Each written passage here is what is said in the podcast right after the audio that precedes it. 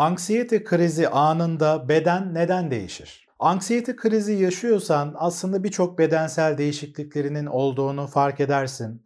Çarpıntı, terleme, nefes almada güçlük, titreme, sıcak basması, sersemlik hissi, bayılacak gibi olmak, hissizleşme, donma gibi reaksiyonlar kaygılanan bir bedende görebileceğimiz değişiklikler aslında. Panik atak gibi anksiyete krizlerinde bu gibi hisler, az önce paylaştığım tarzdaki hisler çok yüksek derecede olabiliyor ve korkutucu olabiliyor bu yüzden. Hani ne oluyor bana? Çok ciddi bir hastalığım mı var? Ya da ölüyor muyum? Felç mi geçiriyorum gibi gerçekten çok rahatsız edici düşünceler içinde bırakabiliyor ve bunları anlamlandıramadığın için de bu korkutucu durumlar giderek yükselebiliyor ve gerçekten seni çok yorabiliyor. Şimdi bu tür düşüncelerle bakınca tabii ki paniklemen, kaygılanman çok doğal.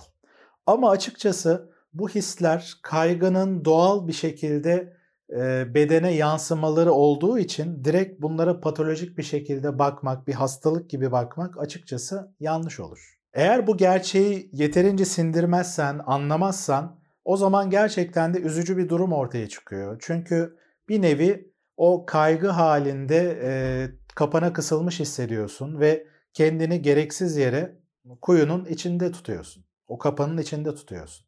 Eğer böyle bir durum sana tanıdık geliyorsa bugün iyi bir haberim var sana.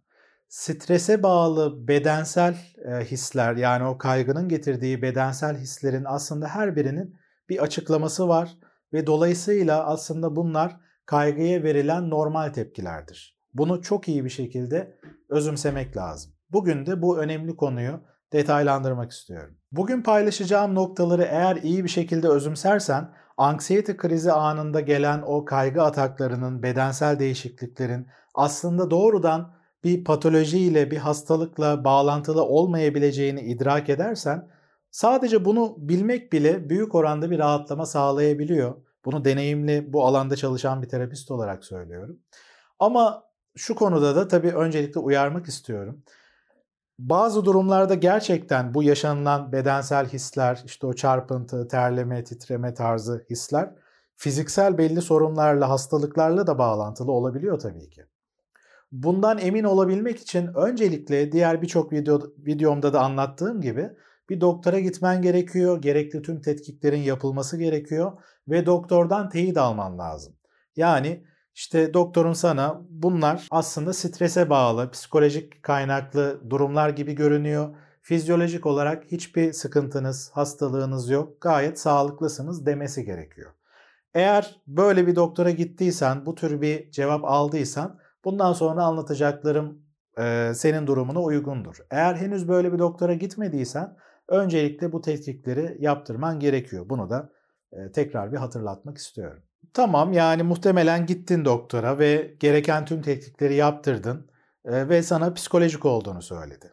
Yani bunu kabul etmek de çok kolay bir şey değil. Yani nasıl olur da insan strese bağlı olarak sadece kaygılanarak bu derece yoğun bedensel hisler hissedebilir? Hatta bu kaygı bilinç dışı düzeyde olup nasıl bedene yansıyabilir? Yani bilinçli olarak pek düşünmüyorsun da belki. Bunu iyi bir şekilde anlamak lazım. Şimdi bunu anlamanın önemli bir yolu aslında beynin amigdala merkezini, korku merkezini anlamaktan geçiyor. Beynimizin orta kısmında amigdala vardır. Amigdala bölgesinin özellikle görevi bizi korumaktır. Duygulardan sorumludur aynı zamanda ve korku mekanizmasıdır. Hani yeme içme kadar bizim için önemli olan bir ihtiyaç da hayatta kalmaktır. Bizim güvende olmamızdır. Beynimizde amigdala bölgesi 7 gün 24 saat sürekli bir radar gibi etrafı tarıyor. Hatta biz uykudayken bile amigdala bölgesi çalışır ve bizim güvende olduğumuzdan emin olmaya çalışır. Etrafta bir tehlike var mı? Varsa ona göre hemen önlem alayım, bununla başa çıkabileyim şeklinde sürekli bekleme halindedir. Eğer bir tehlike sinyalini fark ederse, böyle bir işaret görürse amigdala hemen aktive olur koruma mekanizmalarını aktive eder ve bedene hazırlıklı ol. Birazdan e, bir tehlikeyle karşı karşıya kalacaksın ya da şu anda bir tehlike var. Bir şeyler yap şeklinde bedeni hazırlar aslında. Ve bu bedensel hazırlıkla birlikte tehlike karşısında yapılabilecek şey ya o tehlikeyle mücadele etmek yani savaşmak ya o tehlikeden kaçınmak, uzak durmak ya da eğer her ikisi de yapılamıyorsa yani ne mücadele edebiliyorsun ne de kaçabiliyorsun o zaman donup kalmak, hani bekleme halinde olmak, hani kendini minimum düzeyde e, zarar görmeyecek bir pozisyona çekmektir aslında. Yani üç tane savunma mekanizmasından bahsedebiliriz. Savaş, kaç ya da don. Bu üç savunma mekanizması karşılaştığın her türlü e, tehlike durumu karşısında aslında kullanabileceğin yollar. Şimdi bir örnek üzerinden gidelim o zaman daha iyi anlayacaksın. Diyelim ki şeker hastalığın var ve e, bu yüzden de hani bir enfeksiyon kapmaman çok önemli. Enfeksiyon kaptığın zaman bu seni gerçekten riskli bir duruma sokuyor. Sonra diyelim ki hastalık kapabileceğin bir durumla karşılaştın. İşte karşındaki kişi güçlü bir şekilde öksürdü ve hasta görünüyor ve e, maske de takmamış. Hani sende de maske yok ve geçti diye e, geçebileceğinden büyük bir endişe duyuyorsun diyelim ki.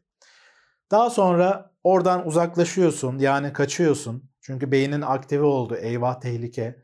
Hani zarar göreceğim, hastalanabilirim, hastalanıp ölebilirim alarmını verdi.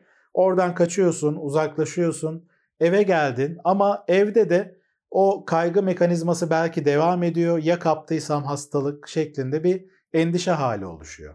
Amigdala artık aktive oldu ve o anksiyete hali, kaygı hali ön planda. Kaygı hali ön planda olduğu için bedeninde belli değişiklikler oluyor. İşte çarpıntı, terleme gibi.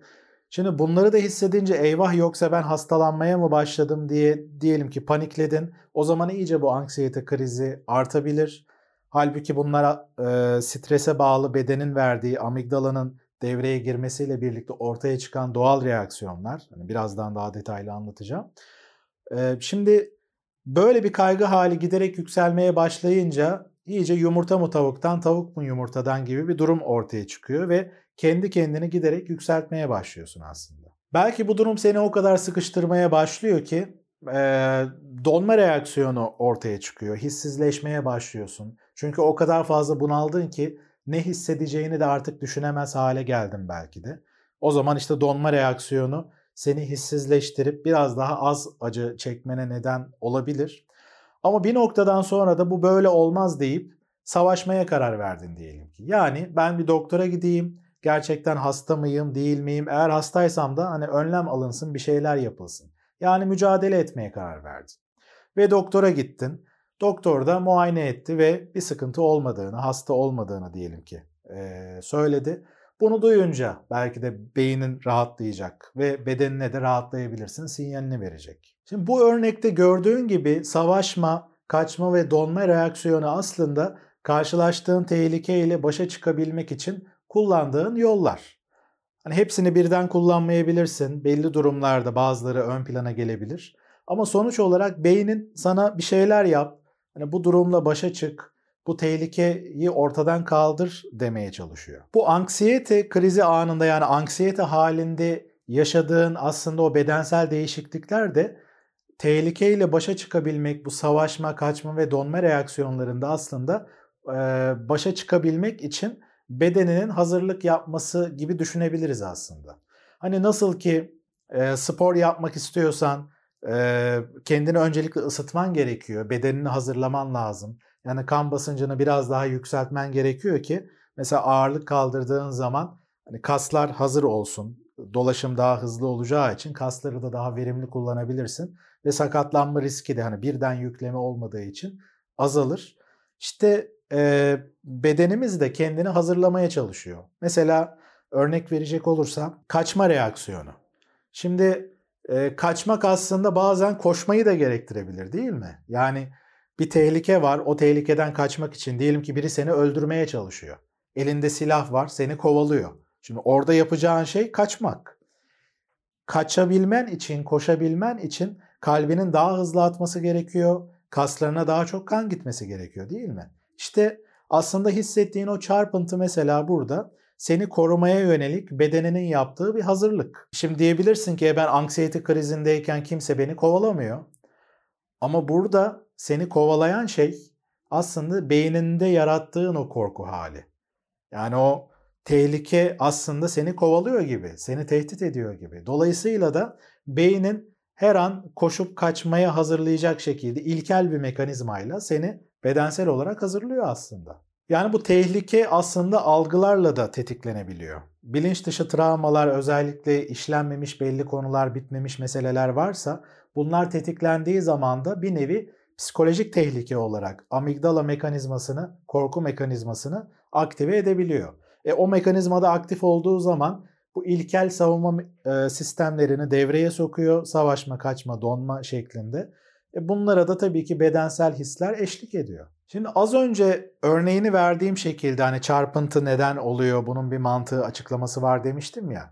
Aslında o nefes almada güçlük, terleme, baş dönmesi tüm bunların hani aklına gelebilecek her türlü bedensel hissin aslında bu kaygıyla bağlantılı bedensel hislerin her birinin mantıklı belli açıklamaları var biliyor musun?